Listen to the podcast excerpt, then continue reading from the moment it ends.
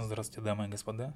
С вами Фрейдзона и продолжение, некое продолжение кастов на всеобъемлющую тему, касающуюся счастья. И будем продолжать, потому что в прошлый раз говорили о компонентах счастья. Это любовь, дело, ну или работа, кому как удобнее. И надежда. Любовь я пропустил, так как на эту тему имеется много записей на данном канале. Работу, дело, деятельность разобрали в прошлый раз, а в этот раз хотелось бы коснуться надежды. Так вот, э, что же касается надежды. Есть такое выражение, но, насколько я помню, это выражение Литвака – если бы была надежда, я бы убил Надежду первой. Э, мне, если честно, не ясно, откуда оно взялось. Ну, точнее, с чего он так решил. Э, возможно, потому что для многих надежда – это что-то типа сидеть в ожидании чуда, то есть не прилагать никаких усилий. На самом деле, для меня это не так, э, потому что надежда – это это та оставшаяся составляющая после того, как ты приложил абсолютно все максимальные усилия для достижения результата. Ну, чтобы проще было понять, например, вот э, врачи работают, идет операция, то есть они сделали все возможное, как говорится, да, то есть э, с медицинской точки зрения, с технической точки зрения абсолютно все э, провели грамотно. Далее уже зависит от, от организма человека, да, как он будет справляться с данной операцией. То есть, и после этого, да, действительно остается только надеяться. Но если бы эти врачи просто бы сели около него, там, ну или встали около него, ничего не делая, и просто стали бы надеяться, что человек там сам по себе как-то прооперируется, выздоровеет и так далее, то, естественно, ничего не будет. Так вот, с надеждой то же самое. То есть здесь имеет смысл прилагать просто-напросто усилия.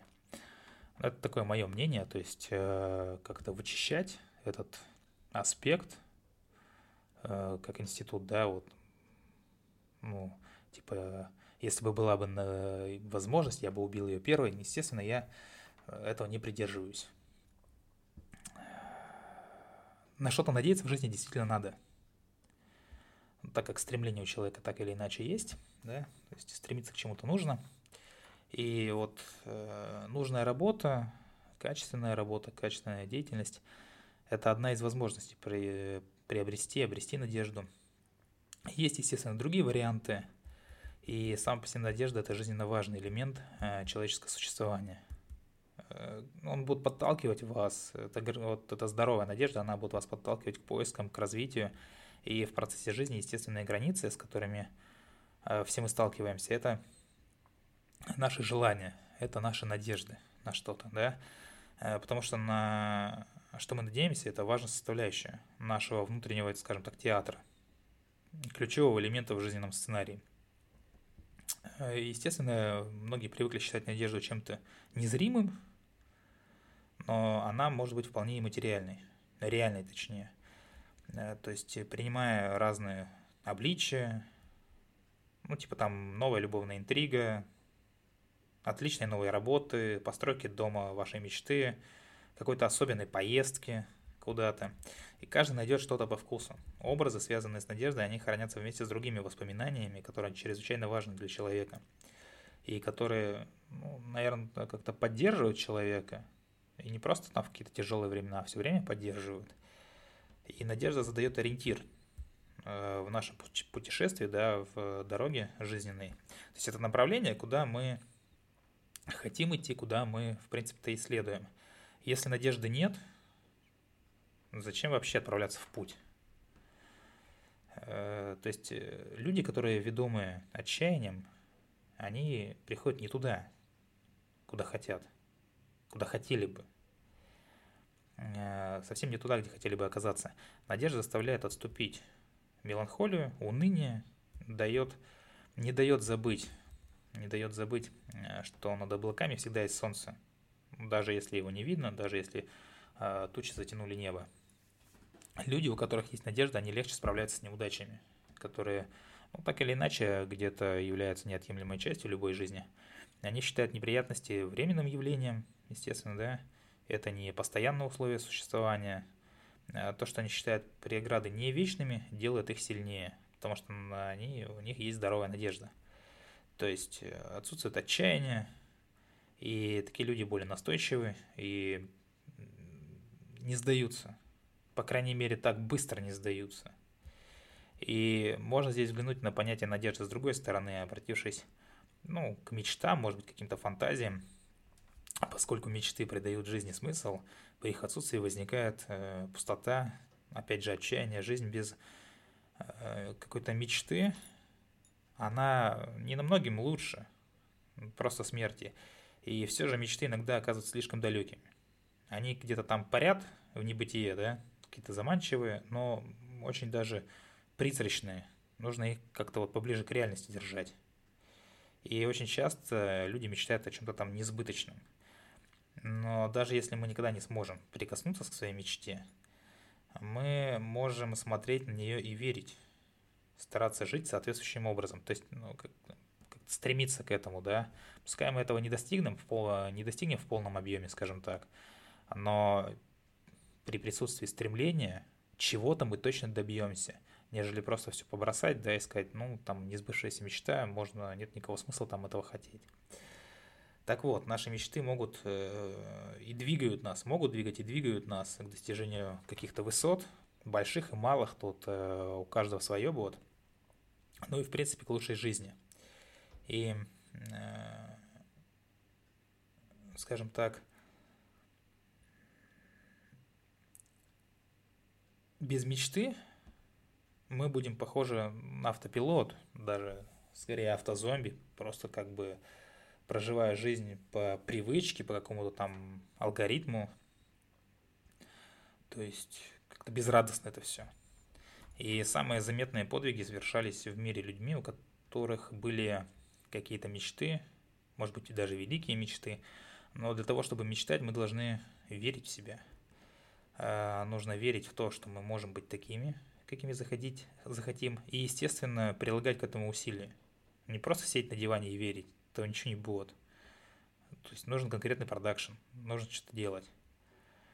Эм, и примеры личностей, да, которые там много добились, да, много мечтали, э, примеры таких личностей, они показывают, что нужно сохранять верность своему пути выбранному, э, своей молодости, скажем так, или хотя бы готовность, сохранить готовность мечтать так же, как, может быть, как когда-то в детстве мечтали, там, стать космонавтом или что-то еще. А, мы все сидим в сточной канаве, но некоторые при этом смотрят на звезды. Ну, естественно, это так себе утешение, но тем не менее. Мечты – это хрупкие цветы. Их легко смять, сломать, как-то уничтожить.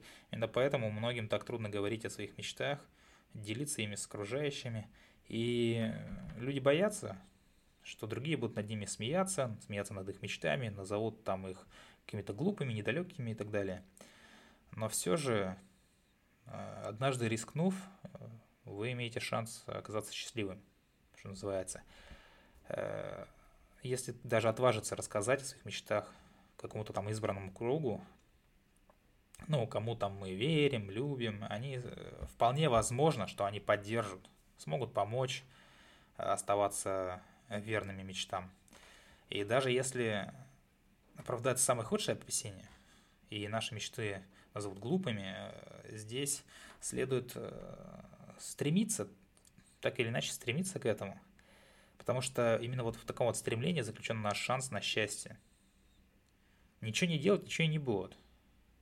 И э, при продакшене, да, при грамотном и при добавлении здоровой части веры и надежды, я думаю, что многие люди так или иначе достигнут счастья и каких-то счастливых моментов.